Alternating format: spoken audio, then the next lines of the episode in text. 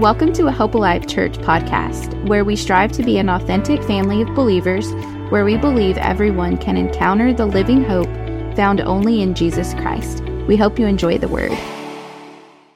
We thank you for him and Alize and their ministry and their gifts.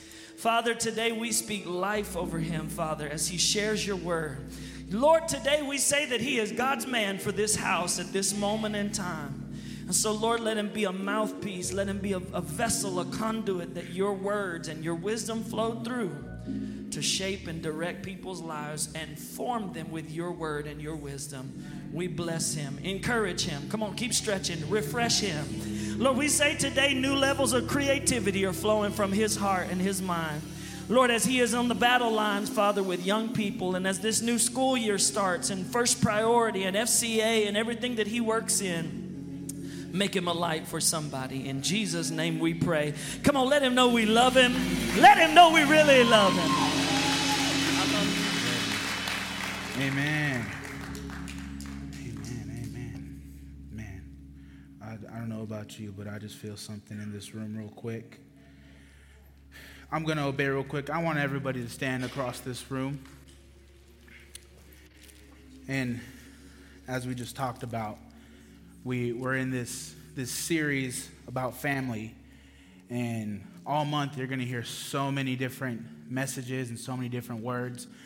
But I want to put this out there and say that we as a church can only do so much for your family. So, here in a moment, I want to pray. But I want you from your own mouth audibly to pray over your own family. Because I know without a shadow of a doubt, there's going to be breakthrough in families. Families are going to be restored. We're going to see um, unity in family, both uh, blended families, biological families, adopted families, no matter what it is. And I promise you that we're going to see something great. But whenever God has something great, there's always an enemy who's out to attack. So, here today, in this moment, we're going to pray. And I want you to pray over your family, whether they're here, whether they're not, whether they're in the back, whether they love Jesus or they don't know him and anything about him. I want you to pray over your family because I promise you, if you can posture your heart right in prayer and say that here, right now, my family will not go to hell, I promise you will see breakthrough throughout this month. So let's pray. God, today I thank you for my family. I thank you for my, the family that I've made. I thank you for the family that I came from, Jesus. I thank you for the family that I have out of town, Jesus. I thank you for the family that's to come. Today I say that this month is holy, Jesus. I rebuke any attack that the enemy has over my family. I wish you would just pray like your family's life is on the line right now. And I wish you would just say, God, intercede in my family, become the center of my family. Be the one that we look to when we have battles. We don't want to fight them in the world, we want to fight them in the spirit, Jesus. Whenever we have storms, we want to look to you and not to the things of this world, Jesus. Today we say, My family is blessed. My family is whole. My family is restored. My family is healed. My family is loved, Jesus. Today we say we give you all the glory. We give you all the honor and we give you all the praise. Today we say, My family is whole again. My family will not go to hell. My family will make it to the kingdom. My family has a calling. You have chosen my house, and you say that we will make it to the kingdom. And on that day, you will say, Well done, my good and faithful servant. Today we say, It is done. It is healed. Any attack by the enemy is gone that no weapon, no weapon, spiritual, physical, emotional. Today I pray over the mental health of parents, the mental health of students, the mental health of siblings, Jesus. And today we say that it is healed. That depression and anxiety and ADHD and ADD will not come between me and my family. And today we say, You are the center. We do not put our trust in man, but we put our trust in you. Because we know you know the beginning, we know you know the middle, we know you know the end, and we know that above all else, no matter what, we win. Say, we win. We win. In Jesus' name we pray. Amen. Amen. You may be seated. Promise you, you'll see something amazing happen in your family if you make prayer the foundation of your family. Amen. Everybody say, They're mine. They're mine. If you have your Bibles, we're going to be in the book of John this morning. John chapter 11. So, we've been going over this series. I had the honor and the privilege to open us up this past Wednesday, and God did some amazing things. Um, I talked about leadership in the homes and what it is like to be a leader. And today I want to go into something a little bit different, but still just as important. And I want to talk about our siblings. So we're in this series, the hood, fatherhood, sisterhood, this and that. We're going to make up our own word. We're going to say siblinghood, because I don't think that's a real word. But we're going to talk about brothers and sisters, and, and there's, a, there's a lot to unpack, and we don't got much time, so bear with me. If the second service starts coming in, just tell them to sit next to you. Say, well, I'll catch you up later. You can read my notes. I take notes so you can copy my notes. But in the book of John, chapter 11, we're going to read about a story that some of you may have heard, some of you may have not heard. And it says in verse 1 it says, Now a man was sick, Lazarus from Bethany, the village of Mary and her sister Martha. Mary, who was the one who anointed the Lord with perfume and wiped his feet with her hair. And it was her brother Lazarus who was sick. So the sisters sent a message to him. They said, Lord, the one you love is sick. When Jesus heard it, he said, The sickness will not end in death, but is for the glory of God, so that, so that the Son of God may be glorified through it. Somebody say, Amen. Amen. Now, Jesus loved Mary and Martha and Lazarus. So when he heard that he was sick, he stayed two more days in the place where he was. And then after that, he said to, his, to the disciples, Let's go to Judea again. And then he told them, Our friend Lazarus has fallen asleep, but I'm on my way to wake him up. In verse 12, it says, Then the disciples said to him, Lord, if he has fallen asleep, he will get well. They had that Hispanic, they had that Hispanic healing. They're like, go take a nap. Just go take a nap. I promise when you wake up, you're going to be fine. You don't, you go to sleep, you'll be fine in the morning, you can go to school. But Jesus, however, was speaking about his death, but they thought he was speaking about natural sleep. So Jesus then told them plainly, He said, Lazarus has died. I'm glad for you that I wasn't there so that you may believe. But let's go to him. If you're taking notes, if you're highlighting, highlight or underline or do whatever to verse 15. We're going to stay on that one. And then it says, When Jesus arrived, he found that Lazarus had been in the tomb four days. Now, Bethany was near Jerusalem, less than two miles away, and many of the Jews had come to Mary and Martha to comfort them about their brother. As soon as Martha heard that Jesus was coming, she went to meet him, but Mary remained seated in the house. And then Martha said to Jesus, She said, Lord, if you had been here, my brother wouldn't have died. Yet even now I know that whatever you ask from God, God will give you. Jesus says, Your brother will rise again. And Martha says, I know he will rise again in the resurrection at the last day. Jesus said to her, I am the resurrection and the life. The one who believes in me, even if he dies, will live. Everyone who lives and believes in me will never die. And he said, Do you believe this? She says, Yes, Lord, she told him, I believe you are the Messiah, the Son of God who comes into the world. Having said this, she went back and called her sister Mary, saying in private, The teacher is here and is calling for you. So as soon as Mary heard this, she got up quickly and went to him. And Jesus had not yet come into the village, but was still in the place where Martha had met him. The Jews who were with her in the house, consoling her, saw that Mary got up quickly, and they went out. They followed her, supposing that she was going to the tomb to cry there. How many of y'all know some people that they don't know all the details, but they want to be in your business? They, they don't know what happened in her life, but they're like, let me be a part. And as soon as Mary came to where Jesus was and saw him, she fell at his feet. And she said, Lord, If you had been here, my brother wouldn't have died. And when Jesus saw her crying, and the Jews who had come with her crying, he was deeply moved in his spirit and troubled. Some translations say he was angry because sometimes God gets frustrated by how little faith you have. Because he sits there and he says, I can do all things, but you don't want to believe. And he says, Where have you put him? Lord, they said, Come and see. In verse 35, the shortest verse in the Bible, but if you really look into it, it's, it's a very powerful verse. It says that Jesus wept. And so the Jews said, See how he loved him? But some of them said, Couldn't he who opened the blind man's eyes also have kept this man from dying? And then Jesus, deeply moved again, came to the tomb. It was a cave and a stone was lying against it. Remove the stone, he said. Martha, the dead man's sister, told him, Lord, there's already a stench because he's been dead four days. And Jesus said to her, Didn't I tell you that if you believed, you would see the glory of God?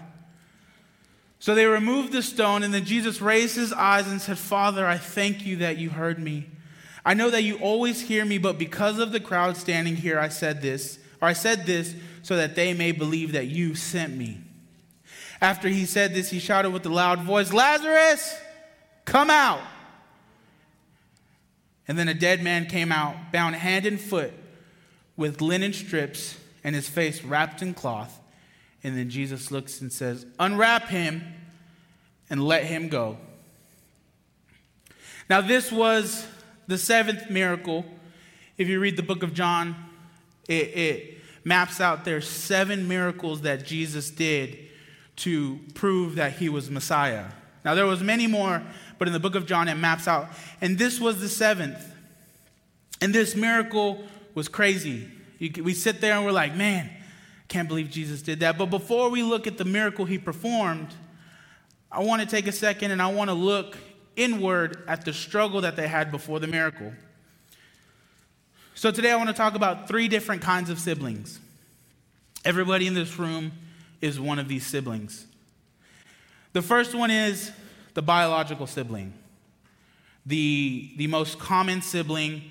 This one is very self explanatory. You are the same biology as your brother or sister. You have the same parents. You have the same mom and the same dad. You are biologically the same person. And as someone who grew up with siblings, if you don't know, I have two siblings. I have a younger brother and a younger sister. I realize that there is such thing as a sibling instinct.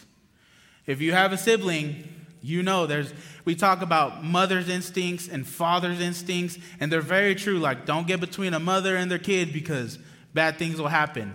It's dangerous. Like, all the moms said amen because you know. But there is such a thing as a sibling instinct. Sibling instincts have a weird dynamic because, on one hand, you can be totally talking trash to your sibling. I mean, like, all the names, all the words, whatever, but you're still one of the most protective people in their life. I remember there was a point in time where I was sitting at the dinner table with my parents and my siblings, and if you've ever been around me and my siblings, um, like in just a normal time, like not in church and stuff, you know, like we go at it. And I'm not talking physically, because that was when we were younger, but like, man, I'm talking the amount of words that get thrown and names being called and joking and making fun of people. My parents told me one day, they were like, why can y'all not just be nice to each other? How many of you parents are like, why do my, y'all hate each other or what? Like, my parents are like, y'all are always just dissing on each other. And I had to sit there and I had to explain to them, I said, yeah, because I love them.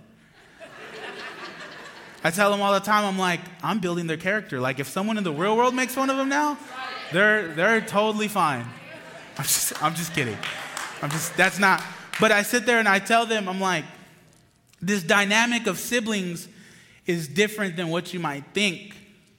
I can sit there and I can call them all these booger face, poop head, whatever I want to call them, and they laugh and we still, it's in good fun. But I've told them, if anyone else was to ever say that to them, they'd go see Jesus. Like, you cannot call my siblings those names. So, our sibling instinct is a protective instinct. We have this banter and we play around and we joke and all these things. But at the end of the day, as a sibling, you know in your heart, and it's almost like you feel it biologically that you know what's best for your sibling. They ask for advice, you give them advice, even if they don't want it, you say, You should do this, you should do that. And even in this story, we see that the siblings of Lazarus had the same instinct because they say in verse 32 when Jesus is there, both Mary and Martha said, Lord, if you had just been here, he wouldn't have died. They were saying, if you would have came when we called you, Lazarus would still be alive and he'd be walking around and, and we wouldn't be mourning they became impatient. They said, eh, I know what's best for Lazarus. He needed prayer at this point in time. And you waited two more days and then you came?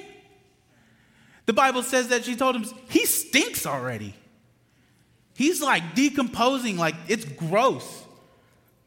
They said, if you would have just been here when I told you to be here, because I know best, I know my sibling, I know best, he wouldn't have died. And they both say this, and Martha, in a sense, everyone says, oh, well, Martha was a little bit more understanding. She said this. At the end of the day, she still was accepting that she was never going to see her brother again.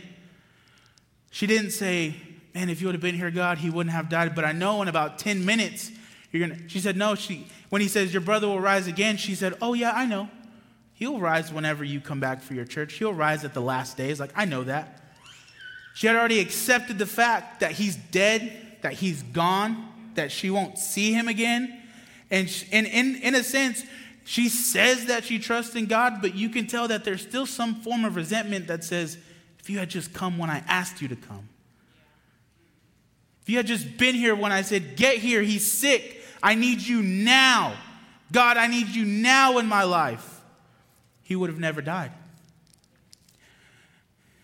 And even though that they knew the miracles that Jesus could do, in that moment, when they see their dead brother lying there, they still just said, You should have listened to me. We say that all the time to your siblings are the ones that you're the biggest. I told you so. Like, you should have listened to me. My brothers and sister, they're like, Man, this sucks. And I'm like, Yeah, I told you that like last year. Like, you should have listened. And they say, You should have listened, Jesus. Why didn't you come when I asked you? But like I said in verse 15, Jesus says, I'm glad for you that I wasn't there to his disciples so that you may believe. So Jesus knew the whole time what he was doing. Did he tell them? No. He just said, and in that moment, he even got mad. The Bible says he was troubled, and it says, or even angry, that everybody was just mourning this man. Even after he said, your brother will rise again. They all thought, yeah, he'll rise again at the end. Da, da, da, We've heard this in Sunday school. I went to church, blah, blah, blah, blah. And Jesus is like, no, I'm about to do it in like 20 minutes. Like, just hold on. Like, be patient. But he says, I'm glad that I wasn't there. And we can be like that with our siblings now. With brothers and sisters, we grew up together and we say, I know what's best for you.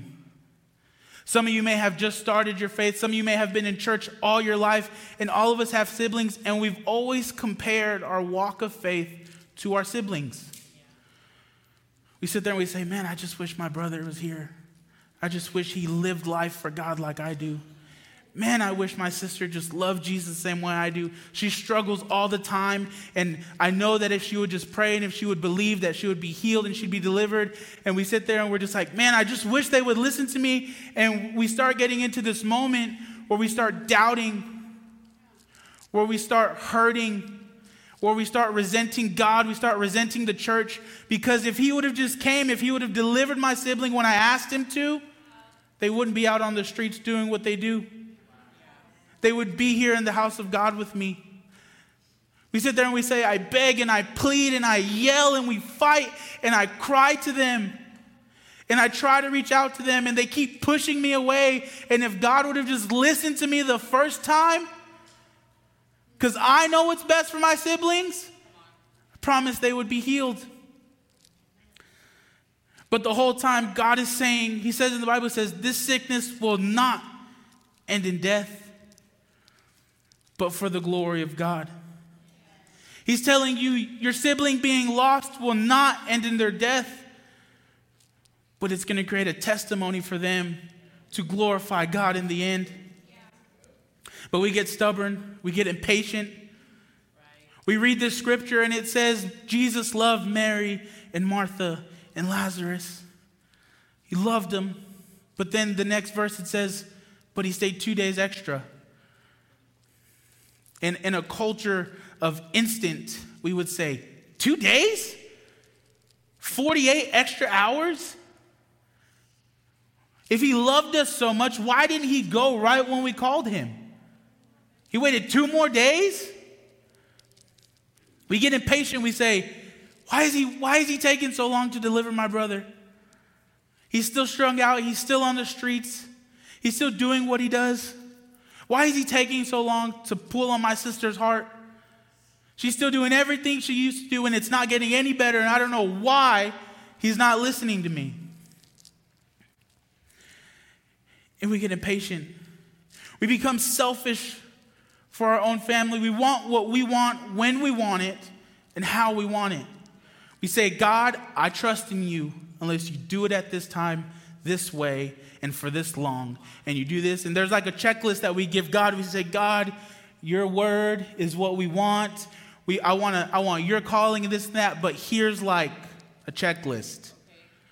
What are they called? Freedom Riders or whatever. Like when a band comes and they're like, "Hey, we'll play, but like I need green M and M's only. I need this type of water this, that, and other. Like we give one of those to God and say, hey, I would love to live my life for you, but make sure you do this, and you need to save my family, and you need to get my siblings, and this and that. And if you don't do it, okay, well then maybe we'll try again later. We become selfish. And we think to ourselves, oh, we're being punished. We didn't pray enough. I didn't do my part. Not only do we start resenting God, but we start doubting our faith. Does prayer even work? I pray every single day for my brother and sister. And still, they're, they're in the streets, they're still doing what they do.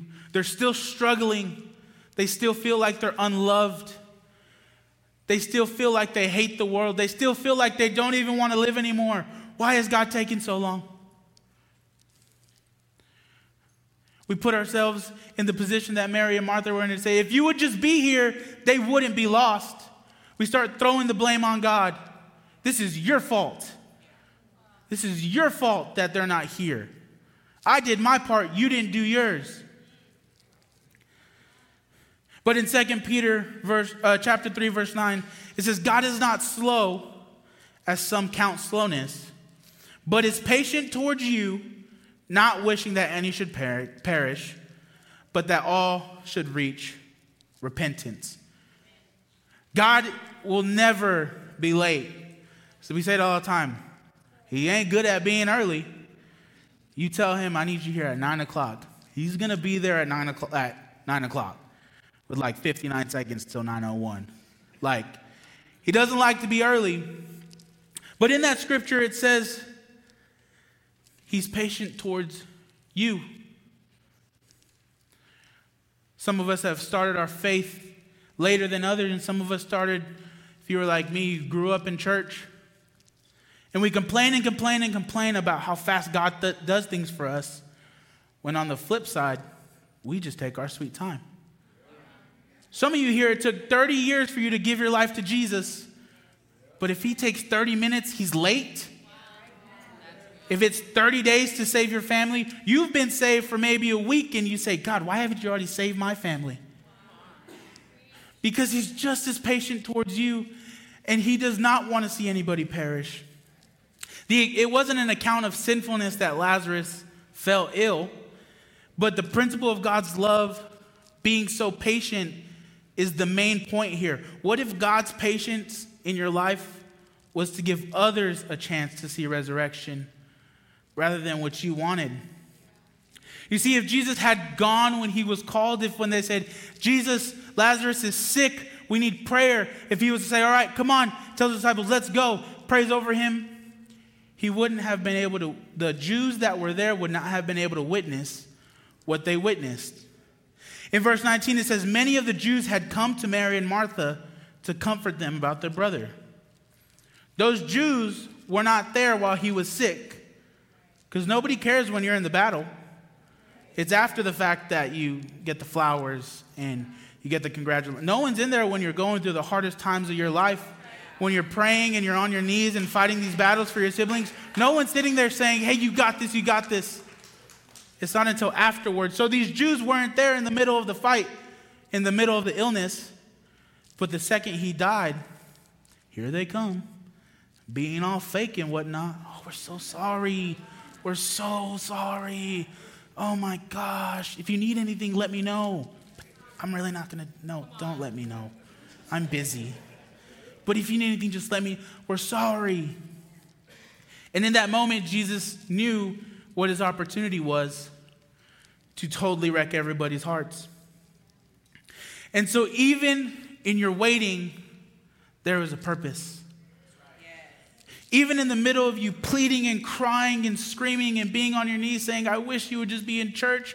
Why do you make me wait for so long? I want to see you live. I don't want to see you die. I don't want to see you go into hell. God has a plan all along. And the plan does not look like your plan. Again, as siblings, with your brothers and sisters, you think, I know what's best for my sibling. I know what, like, I know what they should do. I know how they work. I know how they're wired mentally. I know this and I know that. I know exactly how I can get to them. And God says, No, you don't. Because their plan, my plan for their life, is greater than what you know about your sibling. God says, Just wait. He says, You better be happy I wasn't there when you called because when I do get there, we're going to wreck a nation. So we have the biological sibling, and then we have the spiritual sibling. If you've been in church for any point in time, you've heard the words brother and sister more than you ever have in your life. And be honest, this is that's what a lot of people use when they just don't know your name. Brother, how are you? Man, how's the family? It's so good to see. Whenever you're praying for somebody, Lord, you see my sister right here. She's known you since you were five. Lord, you see my sister right here, and you see her broken heart. It's used a lot as a cop out because we don't know their, we don't know their name. You see so many people, you're like, I've, I'm be honest, there's times I've been in the store and they're like, Pastor Branden, and I'm like,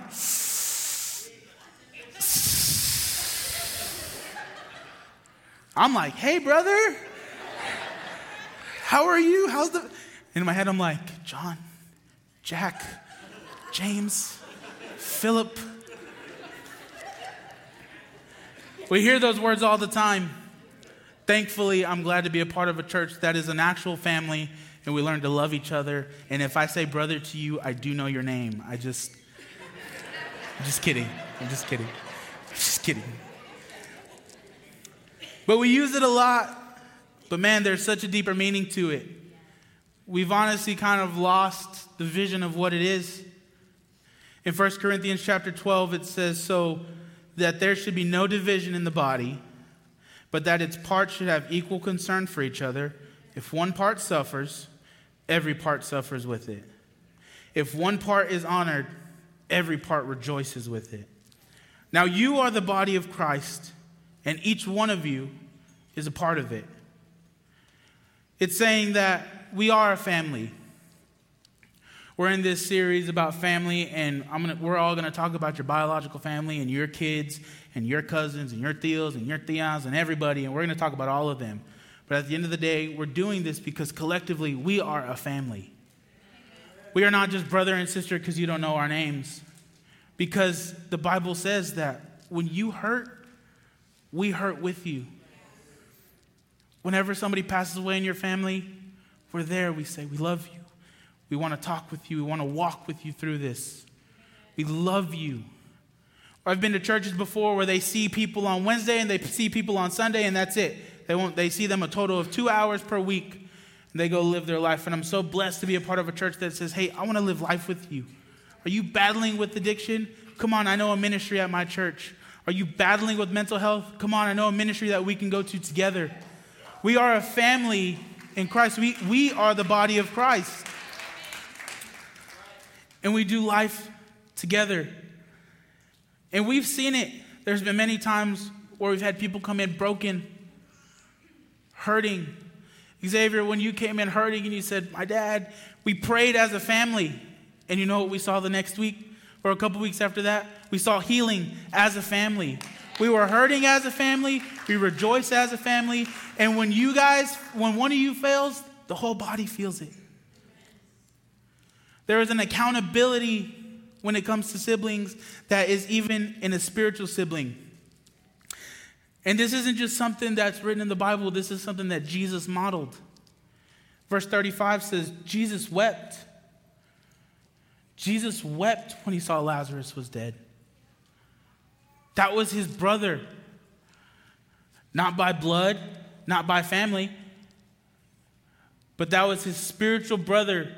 And it hurt him so bad that he just wept. And even though he was he was a godly being, he was still man on earth. And Jesus said, I'm going to feel the same pain that you felt. We don't walk this life alone, we walk it together. And that is the same thing that we need to model in today's church. Some of us sit here, and I'm not calling out, I'm not like picking on nobody, so don't get your panties in a wad. Like, just chill out. Some of us sit here and we come in and we don't say hi to nobody, and we just sit there and we like go through service, and we're just like, okay, we write down the scripture, take a picture of the, the screen, and then like we go home and we don't see nobody else. And I'm not saying there's nothing wrong with that. Because people come in, they only come Sundays, they only come Wednesdays, they don't see church after that, and that's it. Like, it's just a part of your routine. You come to church for the sake of coming to church because at one point your mom slapped you in the back of the head and told you to get in the car, said, get to church. So it's just like now if you don't, you have PTSD, and you're like, oh my gosh. And it just becomes part of our routine, and we never officially become the body of the Christ together. When we sit up here and pray for people, you're like, I don't know who that is. Like, I don't, why am I praying? But if it was your siblings, if it was your family, if your mom and dad were in the hospital and they only had a week to live, the same way that you would call your brother and sister and say, hey, we have to pray, we have to do this, we have to do that, the, the body of Christ says, hey, we're here for you. The real body of Christ is there through the storms. They're not just there at the end. They're there when you're hurting. They're there when the illness is at the highest. They're there the whole time. And those are the type of people we need to be. And the last one, I'm closing with this. We have the inward sibling. We talked a lot about how, I just talked a lot about how Mary and Martha, and I, I just put this in because I was thinking to myself, I'm going to talk a lot about how Mary and Martha reacted and how Jesus reacted and how you react when your siblings are spiritually dead and this, that, and other. But I never talk, I never thought, even thought about Lazarus was also one of the siblings. The man who died was a part of the same sibling group. And maybe you, maybe you're the Marys, maybe you're the Marthas, Maybe you're Jesus, maybe you don't have any biological siblings, and you sit there and you say, Well, the church is my sibling. Great. But maybe some of you in here are Lazarus. And you almost feel like you have spiritually died. You're just spiritually dead, buried so bad that you already stink. That it seems like there is no return because of how spiritually dead you are and you've seen your family fight, you've seen your family, and you've seen your family say, Please, please, please, I promise you, if you just come with me to church, I promise you it'll get better. And you still push them away. And you see them yell, and you see them at the altar on their knees crying because they just wish you were here. They, they wish that you could feel the love that God gives you, and you still push them away. And you push them away so far that you're so spiritually dead that it stinks. They had, they had no faith. They said, There's no way you can resurrect this man. He stinks. It's been four days. Four. And Jesus still says, Lazarus, come out. And sure enough, a man wrapped in linen walks out, bound hand and foot. He's bound. He's bound like this, and he walks out. And Jesus says, Unwrap him and let him go. Unwrap him. He's been dead for too long. It's time to stop being dead. Unwrap him and let him go out.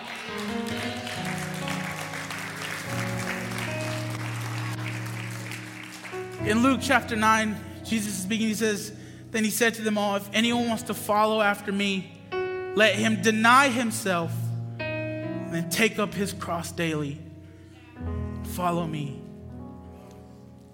So many of us have been in the situation of either Mary, Martha, Jesus, or Lazarus, where we have been bound.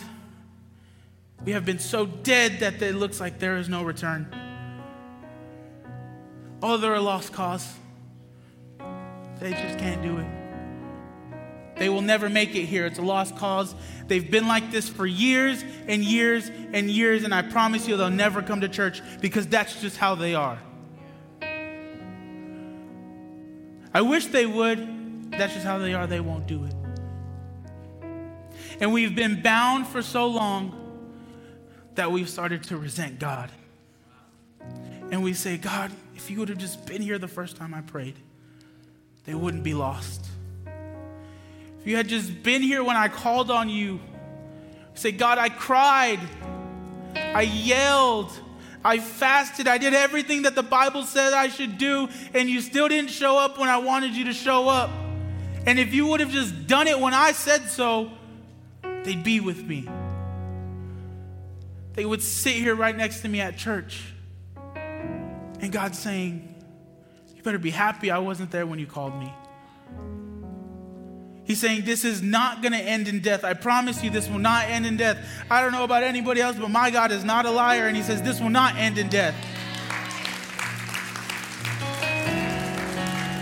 He says, This is going to end for my glory. This is going to give me glory. This is not going to be by your own merit or by your own strength or anything. This is going to be because God said, and God gets all the glory. I want you to stand all over this place.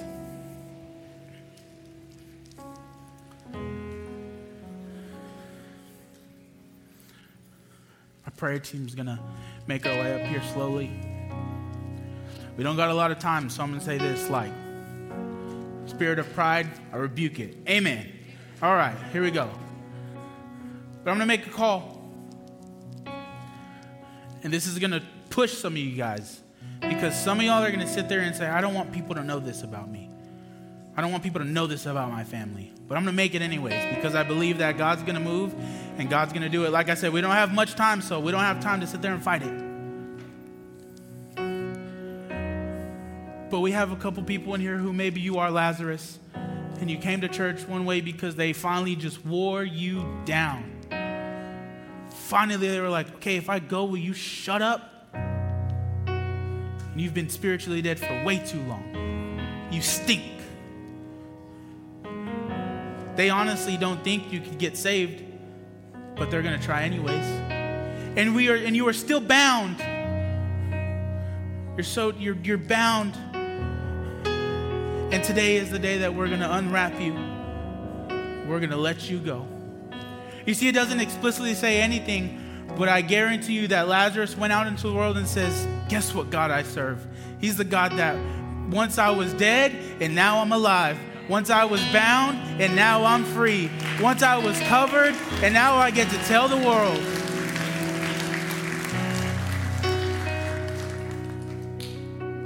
But the second person I'm going to call are the Marys and the Marthas and the Jesuses.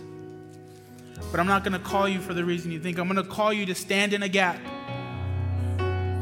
Because sometimes you say, God, I've done everything I could. I've prayed, I've fasted, I've screamed, I've yelled, this, that, and other. I've tried to follow it by the book, and they still don't want to come to church. And you almost seem discouraged, and you seem like your prayers don't work, and you seem like you have done everything wrong. So here in a minute, I'm going to call, and if you have you have a Lazarus in your life who's been dead for too long, so long that you don't even know if they can be saved, I want you to stand in that gap. And I want you to pray and I want you to stand in agreement with these prayer workers and say, I don't know when, I don't know how, I don't know why, but I know that this is going to be for the glory of God, that this is not going to end in death, that they will make their way back to the Father, that they will make their way back home. But I'm going to say this you cannot sit in your seat with pride and then be mad at God because He did not answer your prayers. You cannot sit and say, I'm not going to go up for prayer because I don't want them to know that my family doesn't follow Jesus. And then get mad when God doesn't deliver your siblings like you wish He would. It takes work. Having siblings takes work. It takes the fight in you that you will never fight for nobody else. It takes a fight that says, I will fight to the end of the earth for you. I don't care if you hate me. I love you enough that I will let you hate me and I'll still pray for you. And it's time to fight. So we're going to sing a song of worship. We don't got much time. So if you're a Mary, if you're a Martha, if you're a Lazarus, if you're a Jesus, I don't care who it is, you're not Jesus. You're not Jesus. Sorry. If you're in that same scenario, you're not Jesus. But I want you to stand in the gap. And I want you to say, I'm going to fight for my family. I'm going to fight for mine. Let's worship. As the Spirit was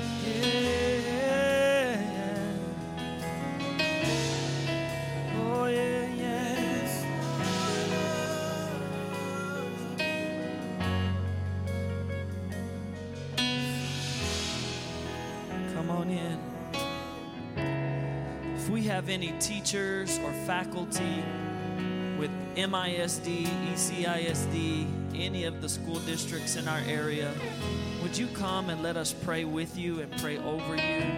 Coaches, teachers, staff.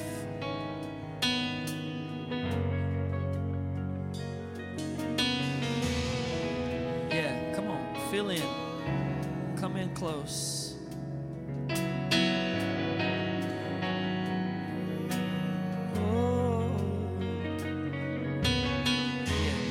Steps forward. All of our teenagers, come on, junior high, high school students, if you're in the room, we want to pray over you. This is what we're here to do. Take some steps. Just squeeze in the aisles. We'll get here.